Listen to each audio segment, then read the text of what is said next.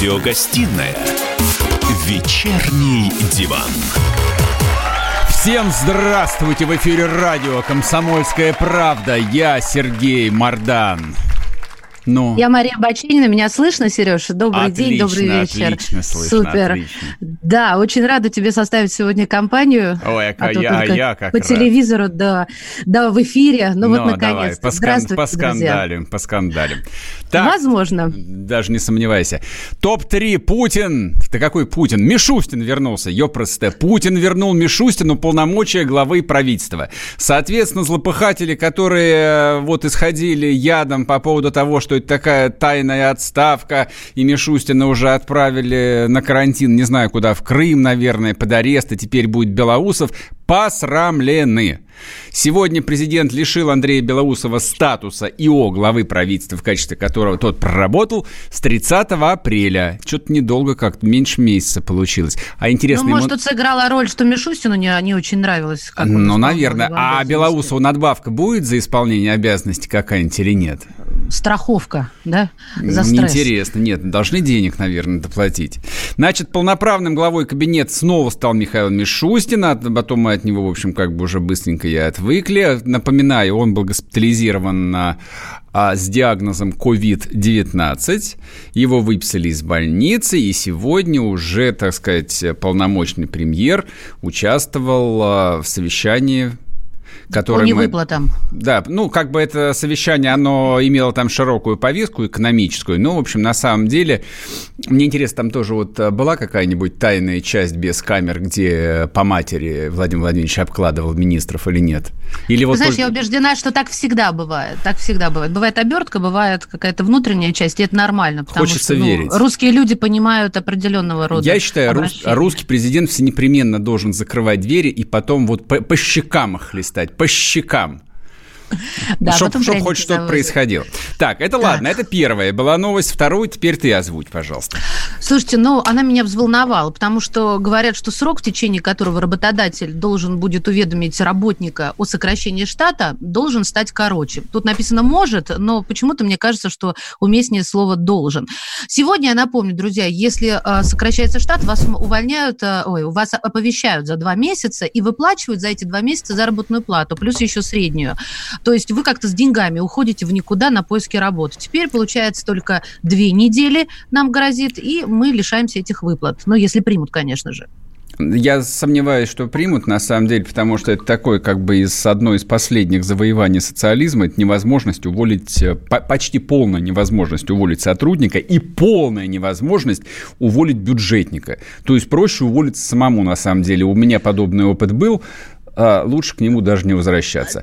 Ты понимаешь, в чем дело? Я буквально вот такая сносочка. Очень мало сотрудников, которые сейчас в штате, все стараются оформлять это внештатников по гэ пэ ха и так далее, подобным договорам, чтобы нет, не иметь обязанностей. Нет, это в медиабизнесе только возможно. А в нормальных бизнесах... В торговле? Почему в торговле еще очень часто? Нет, нет, нет. Эти фокусы не проходят. Там налоговая сразу возьмет за жирные бока и начнет давить так, что кровь из глаз пойдет. Вот, поэтому приходится оформлять по-другому. Нет, в ритейле, ну, собственно, где занято, наверное, это второе, вторая отрасль по количеству занятых после, наверное, всяких там сырьевых компаний, там идут по другому пути. Там платят либо минималку, ну, либо чуть больше, чем минималки, остальное просто... выплачивают в виде премий. Вот. Опять-таки для того, чтобы человека можно было с меньшими издержками уволить. Но, в общем, все направлено на то, чтобы, в конце концов, жизнь была устроена как в Америке. Ну, вы же, вы же все видели, когда приходит начальник и говорит, ты уволен, пошел вон. двадцать минут собрать коровку, и все, и ты уходишь, неважно, полицейский ты, не полицейский. Будь здоровченко. Так, ну и последняя прекрасная новость. Не могли мы ее а, пропустить. В Петербурге запретили прощание с умершими вне зависимости от причин смерти. Значит, продолжается такое классическое русское провинциальное безумие. Чем дальше от Москвы, тем безумие, как правило, больше. Хотя, в общем, до Петербурга всего семьсот километров. Вообще, это там вторая столица, а на самом деле первая имперская столица. Вот там читаешь такие новости и думаешь, ну, люди вообще в себе или нет? А на выходе То есть, поскольку есть умершие или умирающие, ну, в смысле умирающие люди, которые умирают с диагнозом ковид девятнадцать, в общем, было принято простое решение для всех, всех хранить в закрытых гробах. Точка, все, без разговоров. И то еще есть... уточнение в той же одежде, в которой вот человек скончался. То есть вообще, как умер... закрыли в гроб и хоронят без родственников. Мне даже сложно это представить, честно говоря. Не знаю, мне кажется, это, конечно, полный паноптикум. То есть, если человек, так сказать, мирно и непостыдно погиб в автокатастрофе, его размазало, допустим, трактором по асфальту, то есть его все равно нужно хранить в закрытом гробу и все в той же одежде, это как-то вообще не по-русски, мне кажется. Ну, подожди, логика тут все равно присутствует. Давай, у медали всегда две стороны. А вдруг у него был ковид, и просто-напросто он не прошел тесты. Допускается же такая возможность? Удивительно. Вот, наверное, ну, удивительно, ну, удивительно, конечно. Рядом. Ну, да, не, я понимаю, что логика чиновника, а. она, в общем, отличается от логики обычного человека. Ну, наверное, так. Ладно. Да. Вечерний диван. Так. Возвращаемся к первому пункту повестки дня, соответственно, к первой новости под названием «Мишустин лицу. вернулся». Мишустин вернулся, и с места в карьер, соответственно, в общем, Владимир Владимирович Путин устроил ему показательное совещание. А... Я эту тему хотел, на самом деле, в повестку поставить еще вчера, но удержался. И, и, и хорошо, что удержался, потому что вот после... сегодняшнего собрания с участием президента, она, конечно, играет новыми красками, как смазанная маслом протухшая колбаса. Такой вот образ. Ну, извини, просто я опять вспомнил розничную торговлю. Там, когда колбаса начинает подтухать, ее смазывают маслом. Это называется колбаса устала. Вот когда, поэтому, когда покупаешь колбаску, ты смотри, если сильно блестит, лучше пройди мимо. Значит, смотрите. Я думаю, это слеза. Ну да ладно, а, да, давайте слеза, все-таки да, про слеза. Путина и Мишустина. Значит, да. одно из... вроде бы таких очевидных и правильных решений, которые были приняты лично, причем президентом, я подчеркиваю, с начала там этого карантина, с начала эпидемии, это то, что врачам, поскольку они на передней, значит, на передней линии борьбы, фактически на фронте, и многие там погибают, и это правда, я не иронизирую, многие действительно и погибли, и погибают, и еще погибнут наверняка, потому что люди, работающие в красной зоне, то есть они этого вируса, ну, примерно как радиации схватывают, и там летальность, там, на порядок, наверное, или на два порядка выше, чем там у простых людей, которые шарахаются в масках по улице. Значит, очевидное было решение, что людям, которые занимаются спасением других людей, было бы неплохо доплачивать каких-нибудь, ну, не самых больших, но ощутимо нормальных денег. А, значит, полтора месяца назад, дата не важна абсолютно, времени достаточно много прошло вот для такой вертикально интегрированной страны, как Россия. Вот, чтобы Но вот... тут стоит сказать, что дедлайн путинский прошел в минувшую пятницу, вот этого не, достаточно. Нет, это не дедлайн. Дедлайна, на сам... Дедлайна не было. Дедлайн в пятницу прошел, это по поводу экономической программы. Это был следующий дедлайн, когда а, тема по неисполнению возникла в повестке дня. И я просто договорю. Значит, Путин сказал всем врачам добавить денег. Врачам, по-моему, восемьдесят тысяч рублей нужно было платить, медсестрам пятьдесят, и санитаркам, ну и всему персоналу. двадцать пять. Да, там, типа двадцать пять угу. тысяч в месяц. Да. А, все мы слышали этот прямой эфир. Там не было а, вот никак, никакой возможности для двойного толкования. Было сказано предельно простым русским языком. Врачам платить пятьдесят, а в смысле восемьдесят, сестрам пятьдесят, нянечкам, санитаркам двадцать пять. Точка. Все, без разговоров. Деньги, вот вам министр финансов, вот, соответственно, там какое-то дикое количество миллиардов рублей. Не такое большое, тоже стоит оговориться. Деньги не такие большие. Все, идите, платите. Проходит, соответственно, месяц. Начинается поток новостей из разных регионов нашей страны, там начиная и юг, и север, и восток, и запад, то есть кому-то в Телеграме, там, в Фейсбуке, ВКонтакте публиковались фотографии, то есть врачу там начисляется пятьсот рублей, медсестре начисляется триста рублей, там медсестра, которая, выясняется, работала, ну, как ты сказала, по гэ пэ ха, не получает вообще ничего, это в Москве же была история, не далее, как полторы недели назад. Вот. И в оправдании говорят, это не штатные медсестры, мы их брали на аутсорс. Да как, какая да разница? Возмутительно другое. Возмутительно, смотри, я вот сегодня вдумывалась, да, то есть у них, они хотят платить по схеме, сколько потопал, столько полопал. То есть поработал полчаса с пациентом, который вот с ковидом, за полчаса и получи. А то, что на другой чаше весов твоя смерть, да, на, на, на конце иглы, это уже как бы мы сноску делаем, и никого не волнует. Ну, на самом деле, конечно, очень цинично, тем более уже миллиарды перечислены. А, необъяснимо ведь другое. А, то есть, если бы это была обычная российская ситуация, ну, так, так же часто бывает, когда верховная власть, это часто бывает там, во время прямых линий Путина, президент там что-то говорит, типа, мы вам поможем там, с детским садом. И после этого губернатор из внебюджетных фондов, значит, ставит раком там, вице, вице-премьеров своих, изыскивают деньги, там, либо строят новый детский сад, либо котельную, само собой крутится. Но здесь-то история другая. Министерство финансов Российской Федерации перечислило тонны денег в виде трансфертов напрямую в восемьдесят пять российских регионов. При этом не происходит ровным счетом ничего. Вот это вот, а у меня, честно говоря, взрывается мозг от этого. Обсудим взрыв мозга после перерыва. Не уходите.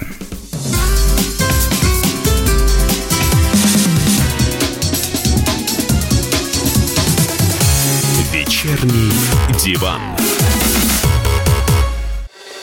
Проект «Не фантастика». На радио «Комсомольская правда». Известные визионеры, писатели, бизнесмены, политики обсуждают, каким стал мир в эпоху коронавируса. А самое главное, что нас ждет дальше. Завтра, через год или даже десятилетие. Участвуют фантаст Сергей Лукьяненко и предприниматель, блогер, герой списка Forbes Игорь Рыбаков. Ведущий Владимир Торин. Не фантастика. Программа о будущем, в котором теперь возможно все. Слушайте по понедельникам и пятницам в шестнадцать ноль ноль по московскому времени.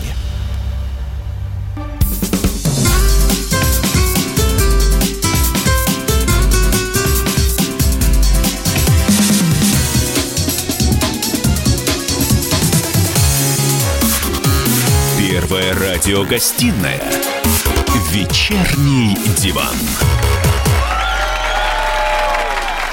Взрыв мозга Сергея Мардана сейчас ожидается. Интриги, скандалы, расследования. Да, снова здравствуйте, я Сергей Мардан. Я Мария Баченина. Едем Сергей дальше. У нас в редакции, да, я на удаленке. Ну а почему дальше? Мы на одном э, вот месте не то чтобы застряли, а хотим здесь остаться, потому что действительно взрыв мозга, когда первое лицо государства дает распоряжение и подкрепляет его полумиллиардом э, рублей, и ВОЗ никуда не двигается. Очень странная ситуация. По имеющейся у меня информации, к концу прошлого В прошлой неделе деньги получили далеко не все, кому они были положены. Правда, за последние два-три дня, даже за вчерашний день, ситуация менялась в нужном, правильном направлении. Надеюсь, сегодня услышать ваши доклады. А в ряде субъектов Федерации, к сожалению, выплачивали совсем не те средства, о которых шла речь на наших совещаниях. И уж точно не те, которые поручал выплатить медицинским работникам. В общем, все это вещи необъяснимые. Я понимаю, что, ну уж не знаю, там за закрытыми дверями или после того, как двери... Даже не хочу это обсуждать. Факт тот, что в течение полутора месяцев, имея на кармане пятьсот миллиардов рублей, люди не получили те деньги, не такие большие деньги. То есть, ну, с моей точки зрения, восемьдесят тысяч рублей не так много а, в сравнении с той опасностью, с которой а, там врач в красной зоне сталкивается. Я понимаю, да, тут это... вообще нет разговоров. Это жизнь и смерть, все, точка. Даже вообще без обсуждений. Ну, правильно ты все понимаешь. Но здесь немножко другая а, тема-то возникает. А вообще-то вертикаль, она в России работает? Или все это работает только в мирное время, когда вот все катится там с ценами на нефть в районе семьдесят-восемьдесят долларов, и когда нет никакого напряжения, никакой войны, никаких там особых санкций? Ведь а, тут а, даже, да, даже ведь а, никакой, никакой там сильной опасности не возникло, и оно уже заискрило, уже засбоило, как эти аппараты И В Л, которые Ростех поставлял в больницы, и они горели. Вот у меня единственный образ возник. Вот когда ну, то есть я... не только у тебя возникло, вернее, у тебя тоже возникло такое ощущение, что э, вертикаль власти, вот про то, что ты только что сказал, да, работает, нет, ребят, вы что, очнитесь. Честно говоря, как-то... это уже, это уже на самом деле, там, ну, вот я об этом несколько раз серьезно думал, и это, наверное, третий прецедент, который вызывает огромное количество вопросов, а ответов не прибавляется нисколько. Первый вопрос возник, когда, скажем так, возникли ДНР и ЛНР, и по прошествии полных пяти лет жизнь там по-прежнему по, по, там, похожа на неуправляемый ад. То есть там нормальной жизни нет. Любой, кто с этим сталкивался, знает это наверняка. То есть Россия не наладила там жизнь так, как она, по идее, должна была быть налажена там. Ну, как жизнь налажена в Ростовской области, в моем представлении, через пять лет жизнь должна была бы также быть устроена и в Донецке, и в Луганске. Но, тем не менее, этого не произошло. И даже не надо мне объяснять, что это непризнанные территории, идет там гражданская война. Вообще неинтересно. Пять лет прошло. Турки с этой задачей справляются на счет раз. Они с ней справились на Северном Кипре, они с ней справились в Северной Сирии. Там все нормально. Второй вопрос, второй раз эта тема возникла в прошлом году, когда были наводнения в Иркутской области, и Путин туда приезжал три раза. Но я понимаю, что губернатора Левченко в конце концов убрали, но лично мне от этого не то, что не легче было, а вопрос никуда не делся, а вся остальная вертикаль, все там контролирующие органы, силовые структуры, там правительство, профильные министерства, они вообще что ли ничего не умеют? Могут делать. Ладно, хорошо, в январе поменяли правительство. Предположим, это тяжелое наследие Дмитрия Анатольевича, хотя, в общем, меньше всего я хотел бы там в него сейчас какашки кидать. Потому что половина министров осталась из того кабинета. Новый кабинет министров. Страшная эпидемия. Сколько умерло? Две тысячи человек умерло. То есть страшнее ничего в истории России не было. Все пошло наперекосяк. Мы даже не можем денег врачам заплатить. Ладно. А, значит, с нами на связи Дмитрий Солонников, политолог, директор Института современного государственного развития. Очень профильный человек. Дмитрий, здрасте. Здравствуйте, Дмитрий Владимирович. Скажите, пожалуйста, что, не работает вертикаль в России? Она не работает в кризисных ситуациях. Вертикаль в России построена под э, систему, когда все, все спокойно, все налажено, там э, рост вэ вэ пэ один процент, э, потрясений социальных нет. Вот все как катится, так и катится, так и хорошо. Все исполняют процедуры. Это такое конфуцианство, когда важен не результат, а важно следование традиций, обрядам, сколько сделать поклонов, сколько написать бумаг, как одеть правильно галстук, ну или там тюбетейку.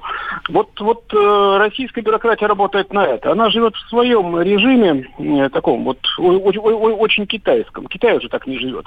А наши живут в этом. И, конечно же, вопрос не в том, что они решают проблемы. Они следуют своим процедурам, они вот исполняют обряды. Поэтому, когда все хорошо, все работает, все красиво. Когда какой-то кризис, это не помогает.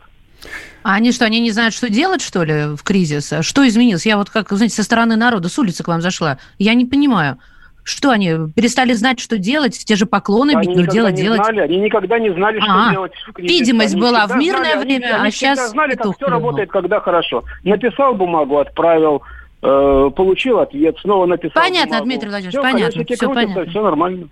Скажите, пожалуйста, э, ну ведь на самом деле это даже не кризис. Ну, в конце концов, ладно, Москва там построила одну больницу, открыла какие-то временные госпиталя, там все регионы наращивали коечный фонд, коечный фонд, хотя я не очень представляю, что это означает. Ну, скорее всего, нормальные клинические больницы переводили в разряд инфекционных, и на этом все заканчивалось. То есть где кризис-то? Что, война, что ли, где-то идет? Ну, почему простейшая задача «вот вам деньги, распределите», почему даже с этой задачей исполнительная власть на уровне губернаторов и профильного министерства здравоохранения не справляется, и огромное количество контролирующих систем, которые есть в этой вертикали, тоже ничего с этим не может сделать. Ведь вот, признаться вам, меня больше всего пугает, как простого русского человека, ну, одна же надежда была на царя. То есть есть Путин, он проводит там прямые линии, и хотя после этого что-то происходит. И все? И больше не происходит, что ли? Нет, конечно, не происходит, потому что Путин дает общие указания, а как их реализовывать бюрократическая машина не знает. Бюрократическая машина работает в рамках бумаг, которые у нее есть. Есть распоряжение, есть разъяснение, инструкция Минфина, как распределять эти деньги. По ней будут распределять. Нет инструкции. Или в инструкции написано, что нужно высчитывать часы и минуты, которые врач провел около зараженного коронавирусом. Будут высчитывать часы и минуты. Если нет никакой инструкции, никак не будут распределять. А... Президент далеко, а от Отчитываться за деньги будет каждый здесь и сейчас. Неправильно деньги распределил, пойдет в тюрьму. Никто в тюрьму не хочет, никто распределять не будет. Угу. А что нам делать? Вот знаете, вопрос вечный. Что делать? У нас меньше минуты. Менять систему управления, менять Ой. принципы работы. Это Вон, как, правительство знаете, поменяли. Во время, во время войны, во время войны э, что задача была? Отчитаться, как ты правильно... сводил дебет с кредитом или поставить в эвакуацию завод за одну неделю в поле и начать выпускать оборудование для танков. Вот никого не интересовало, как ты этот завод построишь. Он дал продукцию, значит, молодец, получил орден. Не дал, расстреляли, поставили другого. Хороший вот образ, система, спасибо. Если так, если так будет работать, значит, мы будем справляться с угу. кризисами. Если будет вопрос в том, ну, не надо расстреливать, можно просто заломить. Да, ну, шо, я вы, только хотел сказать, вы, Мардану понравилось. Что вы все испортили-то, не, не отзывайте, да. Ладно, спасибо большое. В эфире спасибо. был Дмитрий Солонников, политолог, директор Института современного государственного развития. Я вернусь к здравоохранению. Идея. Мне кажется, немножечко террора просто не хватает. Вот в России не получается без этого. Вернемся после перерыва.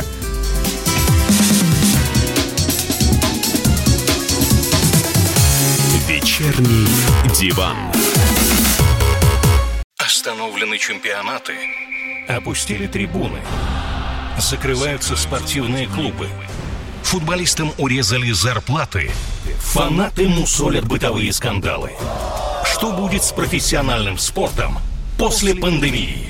Радио «Комсомольская правда» представляет «Спорт, Спорт без короны» с Константином Тереховым. Каждую неделю в прямом эфире первые лица большого спорта, звезды и представители власти. Слушайте по пятницам в четырнадцать ноль-ноль по Москве. «Спорт без короны» на радио «Комсомольская правда».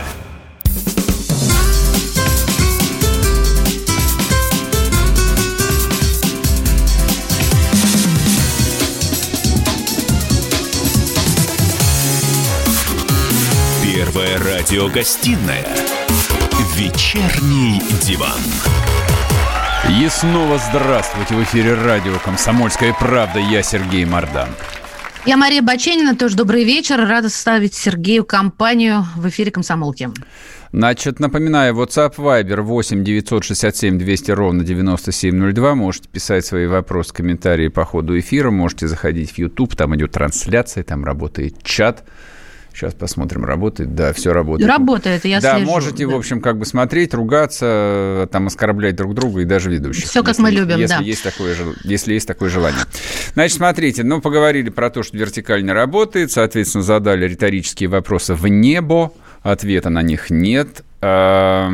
Ну, для того, чтобы вопросы не иссякали, вот пришла сегодня еще одна фантастическая новость, которой как-то придется научиться жить. Снижение вэ вэ пэ России в апреле достигло двадцать восемь процентов год к году. Значит, экономисты посчитали, что две трети падения пришлись на карантин, поскольку экономика фактически была остановлена, а треть на падение нефтяных цен. Можно, в общем, здесь спорить э, по поводу пропорций, там, чего больше, чего меньше. Ну, про- просто, чтобы вы осознали, падение экономики на тридцать процентов – это примерно как э, прошла Первая мировая война, распалась империя, железные дороги остановили, остатки заводов растащили, не знаю, куда, на металлолом. А вот и... можно вопрос? Вопрос. Вот, вот именно в этот момент, когда ты сейчас это говорил. Но ведь мы вокруг, если оглянемся, мы такого не увидим. Нет, металлолом, не завод, да, да. Ну, да. Вроде бы и еда есть, и одежда есть, и медицина, я могу обратить. Ну вот, подожди, почему ты так сравниваешь? Я вот не по... я пытаюсь понять. Цифры. Это просто цифры. Первый. То есть падение... Падение, эко... падение экономики на двадцать пять - тридцать пять процентов вот, случается после катастрофической многолетней войны. Вот падение вэ вэ пэ, давайте вот без вэ вэ пэ, просто падение экономики эс эс эс эр в сопоставимых масштабах было там, после девятого мая сорок пятого года, то есть когда половина европейской части страны лежала в руинах. Вот, когда погибло несколько десятков миллионов человек трудоспособного населения, вот там к чему пришла наша страна, там, к лету сорок пятого года. Вот в апреле... Так я, Сереж, об этом же и спрашиваю тебя. Последствия апреля, вот они причем рукотворные, то есть все это сделано своими руками. Не-не-не, сразу говорю, это не мы такие идиоты, это весь мир такие идиоты. То есть падение в районе тридцать процентов устроили себе абсолютно все. Причем, если мы как-то так аккуратненько, но вполне себе последовательно из карантина, можно уже точно сказать, выходим. То есть вот кто бы что вам ни говорил там про вторую волну, про опасность заражения, все, забудьте. И про вторую волну забудьте. Карантин закончился, Россия начинает работать. Где-то быстрее, где-то чуть медленнее, но это так. Ровно как Европа начинает работать. Американцы пока там скрипят. Я сегодня с утра читал американские газеты, извините, понтанусь немножко. А, значит, Трамп бьется в тихой истерике и рвет свои рыж... остатки рыжих волос на голове и требует, что давайте заканчивать с этим безобразием. А демократы, естественно, в общем, говорят ему: нет, ты фашист, ты хочешь убить всех людей. Но на это вполне себе, в общем, такой как бы уравновешенный, спокойный министр финансов, а там министр финансов это реально вот главный по экономике человек, Мнучин, говорит: ребят, а еще месяц карантина, и нам конец. Я как бы утрирую, но он сказал буквально это, что американскую экономику ждет крах. Я вот тяну руку с задней парты. Сергей Мардан, объясни мне, пожалуйста, как мы, простые люди, увидим этот конец? Ты мне руины описываешь послевоенные. Я сейчас смотрю, конечно, за окно, руин конечно. Нет. нет. Объясни, как да я сейчас, это должна увидеть. Да сейчас ты увидишь. Ты к августу месяца, ну как бы август же у нас священный месяц. То есть в России можно вот нам, как бывшим язычникам, начинать август... О, слушай, кстати, это мысль. Август можно назвать месяцем... Э, Начало года.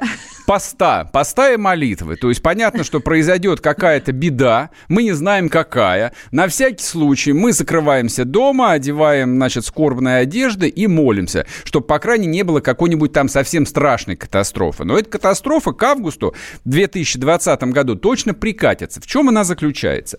Значит, ну я кратко напомню. Нефть подешевела в три раза. У нас примерно половина денег, которые получает Родина, она складывается вот из этих самых нефтяных денег. Их больше нет. Возникает дефицит бюджета, который либо покрывается за счет эмиссии, а это не наш выбор последние двадцать лет, поэтому экономика будет задыхаться просто без денег. Соответственно, если экономика начинает задыхаться, а безработица вырастает тоже в разы. Причем mm-hmm. эта безработица коснется абсолютно всех, начиная от людей, которые там работают на реальном производстве, не знаю, делают алюминиевые чушки, э, заканчивая бессмысленными людьми, которые торгуют собачьим кормом в Москве или в Ярославле. У них тоже будет сокращение, им тоже будут платить мало денег, и им нечего будет кушать. Вот как бы что называется там руина, руинами экономики, сопоставимы там с тысяча девятьсот двадцать пятым годом или сорок пятым годом. Сегодня тоже читал... там краткий комментарий одного довольно известного предпринимателя. В этом, в этом смысле лучше читать предпринимателей, а не экономистов. Тут люди как бы руками тренировались, делали. Вот он считает, что Россия переживала подобные кризисы несколько раз. А, и как долго она из них выходила. Первое падение было, соответственно, после окончания гражданской войны, ну, считайте, там, двадцать второй - двадцать третий год, соответственно, спустя пятнадцать лет только Россия вышла на цифры тысяча девятьсот тринадцатого - четырнадцатого года, то есть накануне Первой мировой войны. Потом, соответственно, случилась Великая Отечественная война, о чем я уже сказал, и мы, собственно, как бы вот из этого а, там провала выбирались, ну, по большому счету, еще пятнадцать лет. А после этого случился тысяча девятьсот девяносто первый год. Ну, кому не лень, залезьте в интернет. Я и так скажу, сэкономлю вам время. А Россия вышла на цифры девяносто первого года примерно в две тысячи пятом - две тысячи седьмом году. То есть еще пятнадцать лет. Вот многие говорят, что то, что мы сами себе, своими ручками устроили а, в марте-апреле две тысячи двадцатого года, сожрет следующие десять-пятнадцать лет. Вот о чем сегодня идет речь. Ну, слушай, я поняла, вот здорово объяснил. Я просто не понимаю, какой у нас выбор был. Ну, вот сразу же хочется задать этот вопрос. Ты так говоришь, как будто мы устроили себе и придумали пандемию. А, Или ты не про то? Я ну, вчера вот вечером завидовал понять. Кашина, которого там называли тоже наши коллеги имперофашистом. Я бы действовал как, как имперофашист в данном случае. Ну, собственно, я об этом говорил очень много-много-много раз. Понятно, что это фантазии там, и многие страны там, по идее, могли бы действовать так, но вот все сложилось так, что никто не мог проигнорировать эту пандемию, и все стреляли себе даже не в ногу, а в печень, закрывая свои экономики. Это Для меня это необъяснимо. Я не понимаю, как это а, может произойти вот в том а, бесчеловечном устройстве человеческой жизни. Ну, простите, вот не очень грамотно по-русски говорю. Но вот, вот именно так, чтобы взять... То есть главная же ценность – это деньги. Но это правда. Везде, в Бразилии, в Америке, в Германии, в России. Деньги самое главное. И... Правительства мира, то есть которые вот работают на, миро- на мировую закулису и рептилоидов, не пожалели этих денег. Просто сожгли их в каком-то костре в напалме.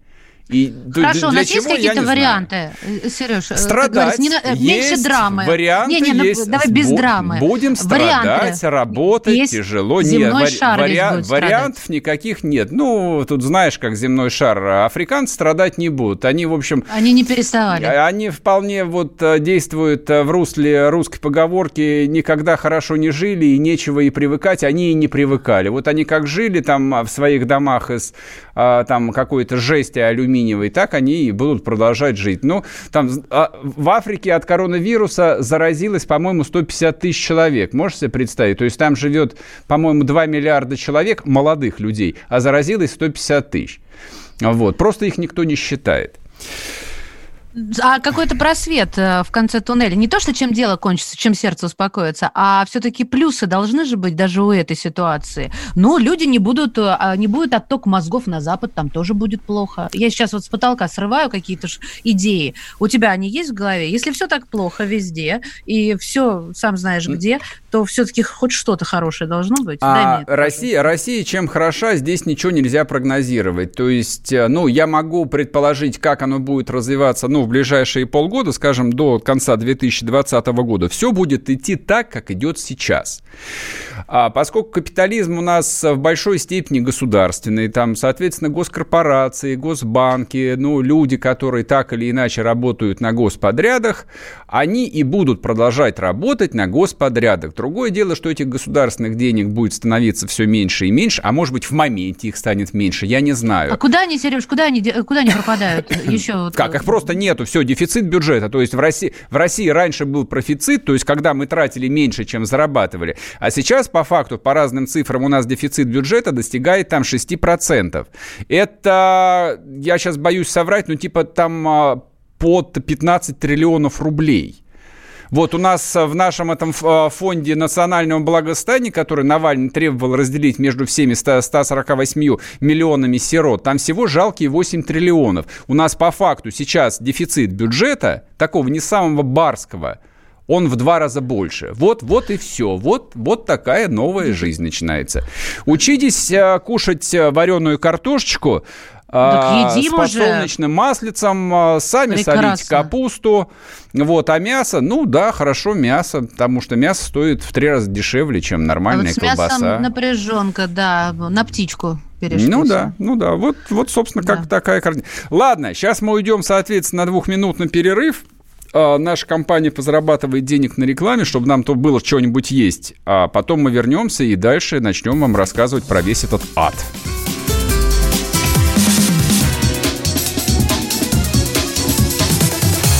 Вечерний диван.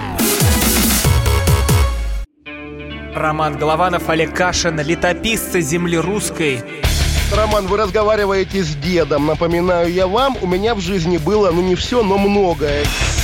На митинге российских либералов на Таймс-сквер в Нью-Йорке я тоже выступал. Ага.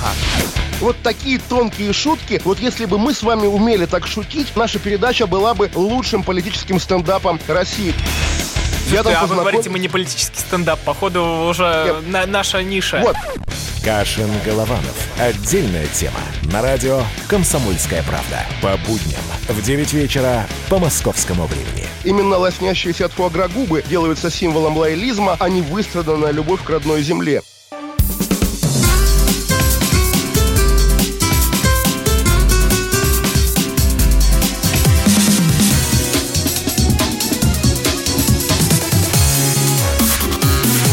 Первая радиогостиная «Вечерний диван». И снова здравствуйте. В эфире радио «Комсомольская правда». Я Сергей Мардан. Я хочу даже сказать, я Мария Баченина. Мария. Да, здравствуйте, друзья, рада, рада нашей с вами компании. Напоминаю, напоминаю, WhatsApp, Viber восемь девятьсот шестьдесят семь двести ровно девяносто семь ноль два, пишите ваши сообщения, смотрите YouTube, ставьте лайки. Главное, комментарии. Я, когда про конец спросила, мне слушатели столько накидали рецептов, как разглядеть. Сейчас читала, истинное удовольствие получала. Взрослая женщина, а удовольствие все-таки от такой ну, видишь, чепухи хорошо. Получала. Mm-hmm. Да. Пишите, пишите ей еще. Пишите. Значит, да. Смотрите, да, а я понимаю, что цифры на самом деле не так пугают, как какие-нибудь такие простые прогнозы, но... Еще две цифры я все же скажу. Значит, снижение ВВП во втором квартале. ВВП – это... валовый внутренний продукт. А, ну, по оценкам Минэкономразвития составляет восемь процентов, а другие там, эксперты-прогнозисты, включая коммерческие банки, рисуют еще больше, просто чтобы было понятно. В девяносто восьмом году, кто помнит, те, кому больше сорок пять лет, те хорошо помнят на своей шкуре, а падение ВВП в квартале составило восемь целых восемь десятых. То есть мы... повторяем вариант девяносто восьмого года. Но, Но есть один жирный нюанс. Значит, в девяносто восьмом году прошло всего лишь семь лет после девяносто первого. Промышленные фонды не успели развалить, разграбить и просто физически уничтожить. Поэтому сразу после августа тысяча девятьсот девяносто восьмого года российская экономика стала расти как бешеная. Опять-таки, кто помнит, тот не даст мне соврать. Уже через полгода все шевелилось по полной программе. В две тысячи двадцатом году стартовые условия совершенно другие. Нету тех заводов, нету того производства, нету той структуры экономики. И та инфраструктура, которая была промышленной инфраструктурой, я имею в виду, а прошло еще плюс двенадцать лет. Сколько я считаю? двенадцать, не, какой двенадцать лет? двадцать два года. То есть она по факту, ну так, сильно проржавела. Вот, поэтому там, этот кризис обойдется гораздо дороже. Ну или, может, я нагнетаю. Слушай, давай остановимся все-таки на втором варианте. Может, ты нагнетаешь. А, потому что, ну, я, я как бы тебя давно знаю, но даже я уже в страхе пребываю, серьезно. Правильно, как-то. Надо бояться. Значит, давай спросим... Я согласна, но не так долго. Владислава Гинько, да. Экономист, преподаватель Российской академии народного хозяйства и госслужбы при президенте эр эф. Владислав, здрасте. Здравствуйте. Здравствуйте. Скажите, пожалуйста, а вот мы тут предавались всяческим да, там да, аллю... аллюзиям да, да, с девяносто восьмым да. годом. Как вы думаете, будет хуже, будет страшнее или примерно так же? А, ну, я думаю, что сейчас, конечно, такой момент решающий, на самом деле, да, то есть э, все зависит от того, как э, повернет э, вот эта экономическая политика, потому что, ну, вот я внимательно вас послушал, э, действительно, вот э, то, что вы говорите, вот говорите о структуре, да, экономики, которая тогда была сохранена еще, да, с советских времен, сейчас э, она иная и так далее, да, но вот дело в том, что надо нам понять, мы что хотим? Мы хотим э, быть страной, которая производит там чипы, тапочки, и, то есть э, как бы стать фабрикой производства, да, то есть имеется в виду, или сервисной экономикой, то есть инновационной, где э, какие-нибудь изобретения, они на миллиарды долларов тянут, и потом мы живем за счет того, что а, выдаем патенты Владислав, и так далее. И вот, а как выгоднее? Да, у нас а Владимир Владимирович Путин... Да, я хотел как раз обратить внимание, появилось интервью, да, Владимира Владимировича Путина, которое было записано, это известно, в сентябре, да, оно было продемонстрировано, где вот э, глава российского государства, наш лидер, он сказал, что э, для того, чтобы вообще экономика наша существовала, нам нужно переходить на инновации, да, он назвал, то есть искусственный интеллект, там, различные другие технологии, можно назвать блокчейн и прочее, да, то есть это... тоже вот как-то, мы, ну, все как бы может пролететь, да, вот его слова, да, мимо нас. А на самом деле, мне кажется, это очень важно, потому что нам надо понять, вот как мы будем в этом мире, будем ли мы а, создавать новых своих Илона Масков, да, и устремлять взоры не только на то, чтобы картофель посадить, собрать э, там, и, и, и съесть, да, или мы будем смотреть и в космос, и создавать новые технологии и так далее. Вот э, понятное дело, что нефть и газ, э, да, первый квартал, вот он показал там отрицательный доход у наших основных игроков. В общем, по сути дела, государство сейчас оказалось в ситуации, когда оно своего рода, вот если взять, да, с финансовой точки зрения, лишилось доходов. Причем существенно. У нас люди говорят, лишились дохода. А у нас государство, так сказать, находится в ситуации, когда оно должно искать ситуации, когда должно искать такой большой, мощный поток денег, который может компенсировать потери, связанные с нефтью и газом. Владислав Ильич, а будет так, как Сергей рассказывает, что до конца двадцатого все так же, как сегодня, а потом еще хуже?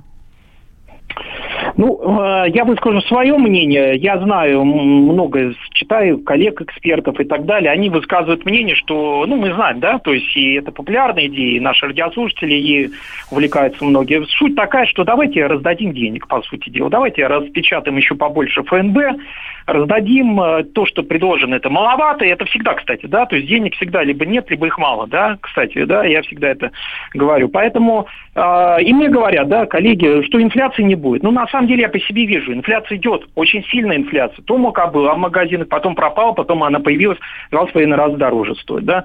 Мясной фарш два раза подорожал. Сегодня сахар заказал, мне не могут привезти. Что я думаю? Не знаю, почему не могут привезти. То есть, понимаете, в чем дело? Ситуация такова, что нам нужно вот этим не увлекаться, что якобы мы можем вот сейчас еще больше там раздавать денег. А мощное же идет такое давление экспертного сообщества. Причем оно как-то объединились, условно говоря, левый и правый фланг, да, они все в одно и то же хором говорят: дайте денег, инфляции не будет. Но инфляция же идет. Я вот этого опасаюсь, что я, придя в магазин, когда покупаю на семью и потрачу две тысячи, приду и куплю тот же набор товаров и заплачу двадцать тысяч. Вот, на мой взгляд, вот эта угроза очень реальна. Но очень если, реальная угроза если... роста цен в десятки раз. Но вот если, эта угроза если, очень реальна. Если, если раздадут там эти жалкие десять тысяч рублей, как бы это уже многократно делили, там какие суммы. Мол, да я понимаю. Да я... Ну, она уже подорожала. То есть, понимаете, дело в чем? Подождите, где, же, где, где, она, где, где, где она у вас подорожала два с половиной раза? За какой период? Ну, за три месяца. Я смотрю чеки, я все складываю, я всегда складываю и смотрю. Вот, фарш два раза подорожал, причем он... Я, я после эфира смотрю. Не поленюсь, да. Посмотрю цифры, потому что вы явно ошибаетесь. Напишу об этом в своем телеграм-канале Мардан. Кто не подписался, еще подпишитесь. Просто мы сейчас уйдем на перерыв. А, то есть а, не сможем мы прийти к какому-то общему знаменателю, но совершенно очевидно. То есть споры, на самом деле, продолжаются исключительно, вот как я и задал, так сказать, градус дискуссии. Будет либо плохо, либо будет полная задница. Вот просто давайте исходить из этого. А дефицит бюджета – это вот второй вариант, который я говорю. Вернемся после перерыва, не уходите. Андрей Ковалев. Простой русский миллиардер. В авторской программе «Ковалев против». Против кризиса, против коронавируса, против паники, против кнута, но за пряники. Я расскажу вам, как спасти свои деньги и бизнес в эти непростые времена. Помните, миллиардерами не рождаются, а становятся. Ковалев против. На радио «Комсомольская правда». По будням с десяти вечера до полуночи по московскому времени.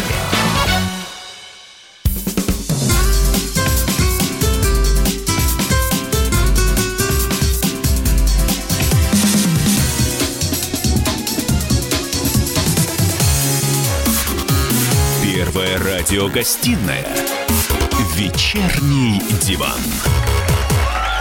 И снова здравствуйте! В эфире радио «Комсомольская правда». Я Сергей Мардан. Меня зовут Мария Баченина. Добрый вечер, друзья. Так, чтобы вы не расслаблялись, вот э, читаю тут ленту. Жителям Москвы разрешат прогулки только когда начнет сокращаться число смертей от коронавирусной инфекции нового типа, заявил мэр столицы Сергей Собянин. я знаю, для чего все это делается, для того, чтобы стимулировать иммиграцию из Москвы, чтобы вот все понаехавшие сюда, там, в количестве миллионов десяти человек за последние пять лет, поехали обратно в свободные и прекрасные Тулу, Ярославль, Мурманск, Архангельск, Баку, Ереван. Там сейчас можно все, там можно гулять, там можно посещать кафе и рестораны во многих местах, можно стричься не в подпольных парикмахерских, как я ходил, а совершенно открыто и легально. А, при этом а, московские улицы полны людей, то есть все... Вот это, это, это опять вот это чисто по-русски. То есть вот выпущена тонна постановлений, решений, законов, подзаконных актов. И их ровным счетом никто не исполняет. Зачем, я не понимаю. Ну как, упало же страхи, мы об этом еще поговорим, но все, все бояться перестали, и снова мы возвращаемся к более жестким мерам. Но сейчас давай гостю попробуем принять, да, из другой страны. Это если нас, если нас подключат, тогда мы и примем, да. Давайте я как бы все же проанонсирую заранее. С нами выйдет на связь Нино Бурджанадзе, грузинский политик, бывший президент Грузии. Ждем, когда наконец настроит Zoom. Да. А, слушай, но меня Часть. всегда... Ну, вот есть... Слушайте, давай, давайте... Хорошо, все, тогда мы идем дальше по повестке, а к грузинским вопросам вернемся чуть попозже. Значит, смотрите. А... Информация, которая по, по, она появилась вчера или позавчера, и, и поначалу показалась мне, в общем, каким-то, ну, не знаю, там, медийной хохмой или фейком, или там пиаровским пробросом. Речь шла о том, что возраст продажи алкоголя будет таки повышен до двадцати одного года. А мы об этом говорили пару дней назад, и я предположил, что, скорее всего, все опять закончится ничем, потому что, ну, нельзя же, в общем, на святое покушаться, особенно в такие непростые времена, а оказывается, нет. Значит, инициатива родилась в недрах Совета Федерации. Ее озвучил один из сенаторов. Я так понимаю, что не просто озвучил, она уже, эта инициатива переместилась в профильный комитет. А сегодня выступил Минздрав, который сказал, конечно же, что горячо поддерживает эту идею, что обязательно это нужно делать. А тут есть... Один очень смешной нюанс. Как раз на днях, буквально два, два дня назад, исполнился юбилей. тридцать лет со дня начала антиалкогольной кампании объявлена Михаилом Сергеевичем Горбачевым. Господи, извините, отключусь. А в тысяча девятьсот... В каком году? Посчитай минус тридцать. Минус тридцать. Хорошая засыпка у меня сейчас. две тысячи двадцатый. Ну как, тысяча девятьсот девяностый. Минус Нет, тридцать. Раньше, двадцатый сейчас год. Раньше. Не, не тридцать. тридцать значит, лет. тридцать, тогда другую цифру. тридцать, тридцать пять лет, да. Ой, сорян, тридцать пять лет, тогда конечно. Тогда восемьдесят пятый, восемьдесят пятый. Да, в восемьдесят пятом году, конечно же, перестройка началась фактически с антиалкогольного закона. Конечно, господи, я же в первый класс пошла, каждый день смотрели этот прожектор перестройки. Перестройки, Три... да. да. Значит, тридцать пять лет назад Михаил Сергеевич не нашел ничего лучше, кроме как, помимо ускорения гласности, еще начать бороться с алкоголизмом. То есть более тяжелых проблем у него не было, ну, не считая того, что нефть подеш... подешевела, по-моему, там то ли до шести, то ли до семи долларов. Соответственно, СССР не мог себя прокормить, поэтому объемы импорта зерна там, там исчислялись десятками миллионов тонн, и, соответственно, по всему периметру большой страны уже бушевали межнациональные конфликты. Но вот, чтобы вот, вот совсем вот посыпать, чтобы вот, не знаю, там набором цветных перцев, соли и, в общем, ну вот хмели-сунели, вот он придумал вот эту историю. Дело не в том, как оно продолжалось, но это было, если и не последний гвоздь в крышку гроба СССР, то, скажем так, Один из, один из мощнейших ударов по государственному бюджету. Потому что поступление, ну, понятное дело, алкогольная монополия была всегда, и помимо нефтяных денег водка приносила очень много денег в государственный бюджет. И вот, значит, он решил, что потери от всякого там, от, от ранней смертности, от брака на предприятиях, оно перевешивает тот объем прямых денежных поступлений, которые были. В общем, все закончилось тем, чем оно закончилось спустя уже там четыре года, когда распался Советский Союз. Сейчас, в общем, начинается похожая кампания в юбилейный год. А, Только Минздрав... распадаться уже нечему или еще что-то осталось? Да не, нет, ну как бы не, не так все критично, и структура российского бюджета в гораздо меньшей степени зависит от алкогольных акцизов, ну как бы и система алкогольного рынка устроена совершенно по-другому, то есть никакой госмонополии давным-давно нету. А несмотря на то, что есть Роспиртпром, который, в общем, там консолидировал спиртовые заводы, а водка льется на частных предприятиях, то есть это вполне себе такой настоящий капитализм. Причем как бы он где-то есть более успешный, где-то менее успешный. Там есть, ну, понятно, что мне в эфире запрещено называть там названия торговых марок, потому что это будет реклама, вы их и так все знаете. А там бизнес... тяжелейший бизнес на уничтожение, то есть э, маржа, которую зарабатывают производители даже водки, крайне невысока, то есть там бьются за каждый рубль. А производство виноградных вин, ну, оно, в общем, в вполне таком зачаточном состоянии и, в общем, двигается, по большому счету, там, энтузиастами, людьми, у которых есть избыток денег, поэтому они закладывают виноградники и в Краснодарском крае, и в Крыму, вот, но это, в общем, совершенно не, топ, не тот масштаб, в котором живет там Италия, Франция или Чили. Вот. И сейчас по этой отрасли нанести еще один дополнительный удар в виде повышения возраста, ну, я, честно говоря, не знаю, там, а есть ли смысл? Сергей, ну смотри, ты все рассматриваешь с точки зрения экономики. Почему, и, кстати, и коронавирусную изоляцию в том числе, но почему ты не рассматриваешь с точки зрения здоровья? То есть руководство такое в голове у тебя, что все равно главное деньги, они всем рулят. Здесь тоже. Да я не знаю, ну а как деньги рулят? Нет, я понимаю. Слушай, тут у всех просто есть свои кей пи ай. У Минздрава есть ключевой кей пи ай, есть же там один из нацпроектов под названием да. здравоохранение. В рамках этого нацпроекта есть подпроект под названием демография. Соответственно, все эти министры и прочие, значит, чиновники, как дураки с писаной тормой, носятся с увеличением там продолжительности жизни в России. Причем они же толкуют о том, что она необыкновенно выросла, типа там, не знаю, до восьмидесяти лет, и потребление алкоголя упало на тридцать процентов. Ну, оно может, конечно, и так.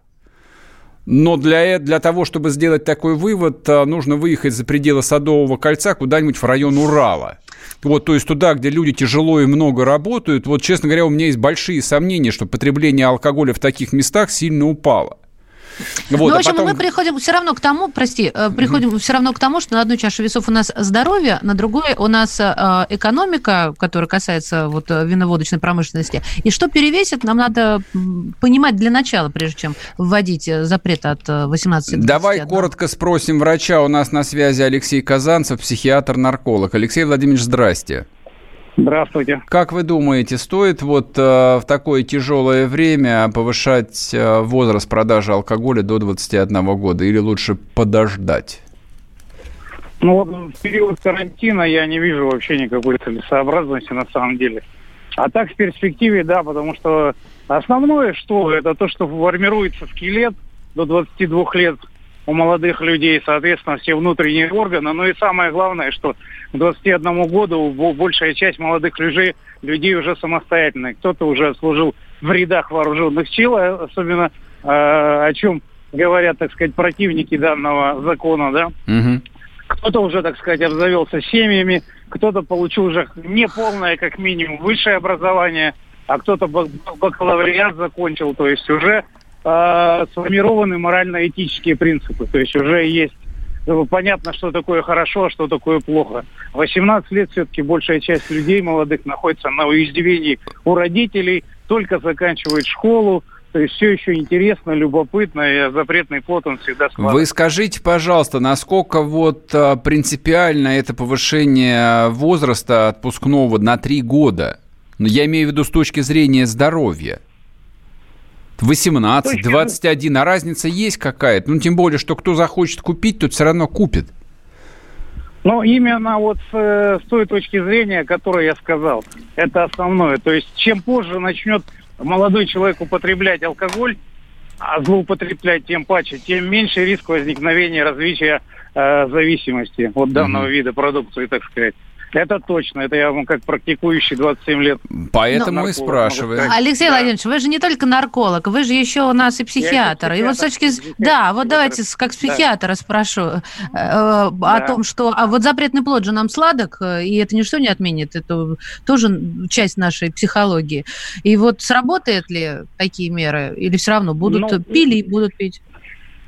Участие молодых людей, да, у которых это превалирует, к сожалению, да, он сыграет свою роль. Мы можем вспомнить Советский Союз, да, когда у нас, так сказать, вырубка была виноградников, и очень много молодых людей, они просто начали употреблять на тот момент так называемые легкие наркотики повсеместно. И очень многих это подтолкнуло, злоупотребление данным видом наркотиков подтолкнуло к возникновению психических заболеваний. Ясно. Мы, да, мы, к сожалению, уходим сейчас на перерыв. Спасибо вам большое. Соответственно, в общем, ждем, что таки повысят возраст продажи алкоголя до двадцати одного года, к довершению ко всему, что у нас уже есть. Вернемся после перерыва.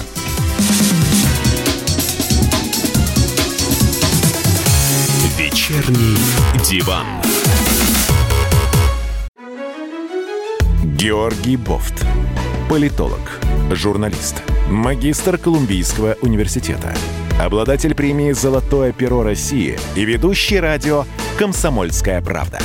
Авторскую программу Георгия Георгиевича «Бовт знает». Слушайте каждый четверг в семнадцать ноль ноль по московскому времени. А что такое деньги по сравнению с большой геополитикой? Мы денег тут не считаем.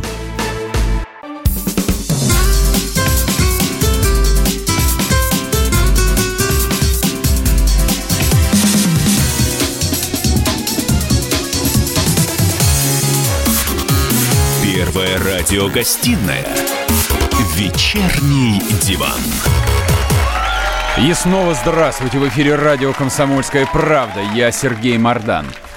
Меня зовут Мария Баченина. Здравствуйте, друзья. Говорим о, ну, вернее, говорили о том, что повышают минимальный возраст продажи алкоголя до двадцати одного года. Спорный момент, конечно. Ну, пока плани- плани- плани- планируют, как бы не факт. Нет, я, я просто помню, как мы в этом возрасте, мы, когда это первый курс, да, вот первый курс вуза, ну, у кого как, а, все же идет вот как. Сначала ты пьешь, количество для тебя главнее, чем качество, потом приходишь к чему-то нормальному.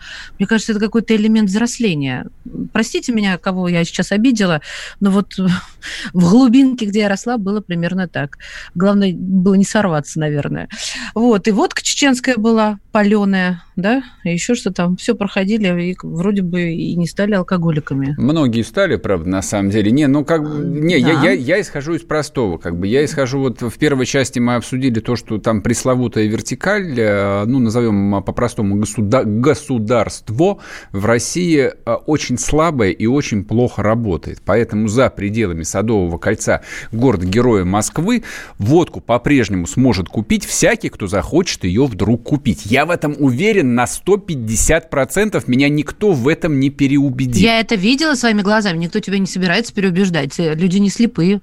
Видела. А после одиннадцати как спокойно продают, да, причем не таясь. Да, а, сич... а это тоже с нами только в профиль. А, да вон м- Московская область, да, у меня работал магазин, водка торговали круглые сутки, пожалуйста, там приезжай, покупай. Не палёный никакой, самый настоящий, да, там постоянно приезжают там, там полицейские. Естественно, что все, местная власть вся в курсе, ну, может, не вся, вот, но все, кому надо, все в курсе. Все это везде происходит. А потом главная проблема-то, которая в стране есть, и действительно проблема и беда, это даже не водка, как это ни страшно звучит, это наркотики. Да. Вот, и в молодежной и... среде, да, главный бич-то это не водка, не то, что они пиво пьют. Они ширяются, они курят, там, они жрут там, кислоту. То есть вот, вот в чем беда, вот э, в чем проблема. И, и эту проблему просто решением там, Минздрава или Совет Федерации победить, к сожалению, нельзя. То есть я, я, даже не пони... я даже не знаю, как ее можно победить, этого спрута.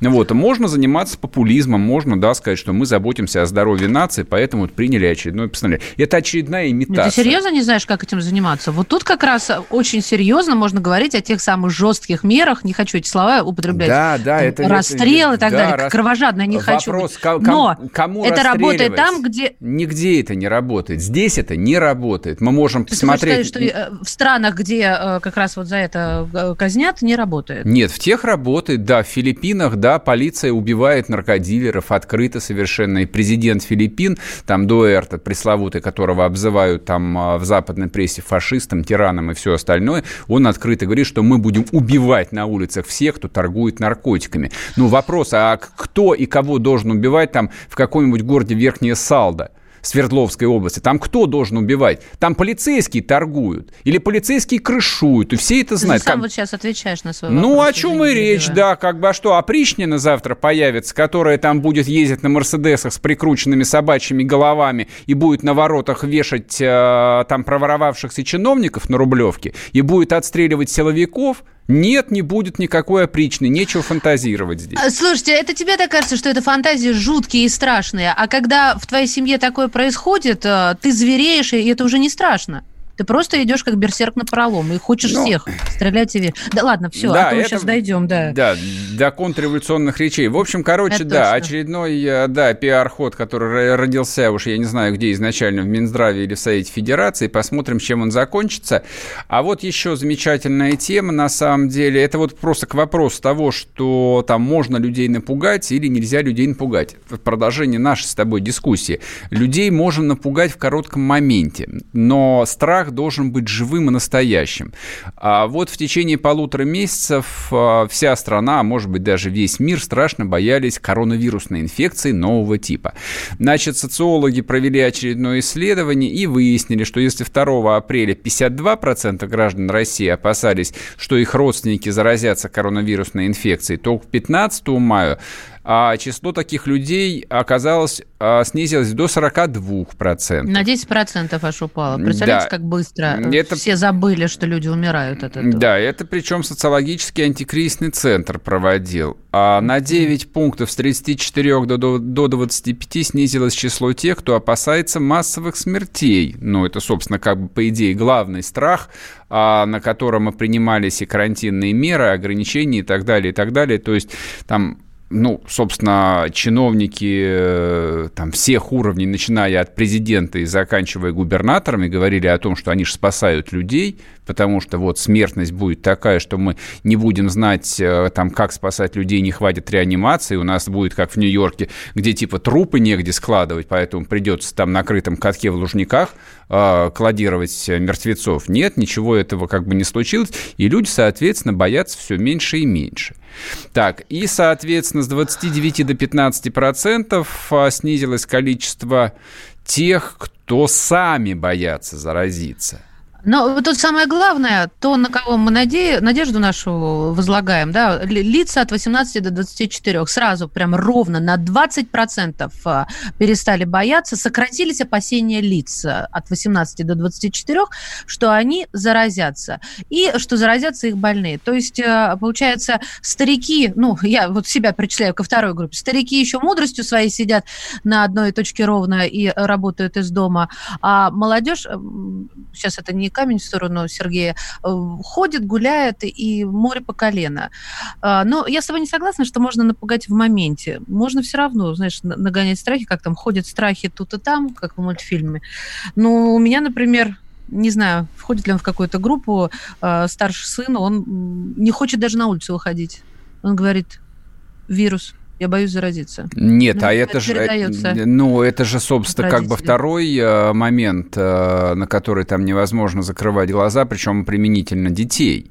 Вот, то есть возникают психозы, возникают массовые психозы. То есть вот где находится грань между здоровым, между опаской, как, ну, то, что вот в русском языке называется, и mm-hmm. страхом болезненным, там, который ну, перестает быть мотивированным, объяснимым, то есть, а почему ты боишься выходить, а что произойдет.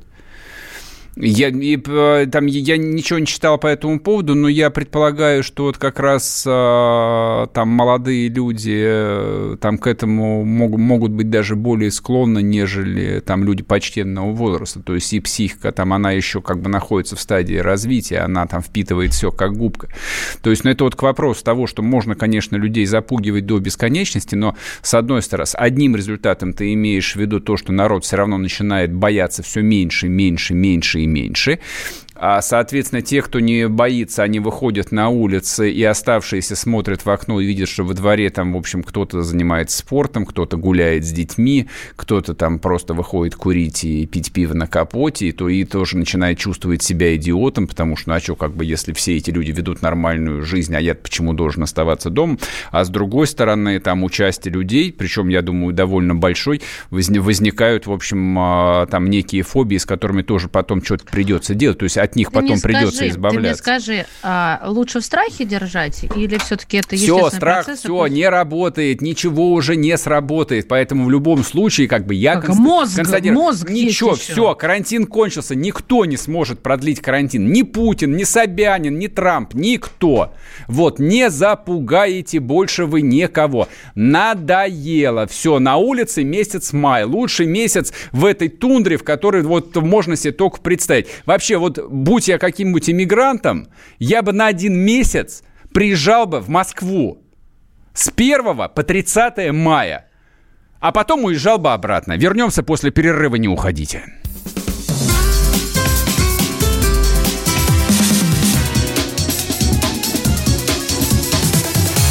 Вечерний диван. А у вас нет такого ощущения, что на нас идет цунами? Рушится рубль, рушится экономика. Сегодня последняя новость, просто страшно смотреть. Я не исключаю самые дикие варианты. Ну, например... Наша гениальная, в кавычках, Госдума наплевала на указания президента. Проснулись от того, что вломились в дверь, забрали оружие. Начали проклинать заново мужчин. Там уголовных дел море, газеты все трещали. Но он же в Госдуме, все удивляйтесь. Вылилось это всеобщий хайп. Человек против бюрократии. Программа Владимира Варсовина. Гражданская оборона. На радио «Комсомольская правда». Каждую среду в шестнадцать ноль ноль по Москве.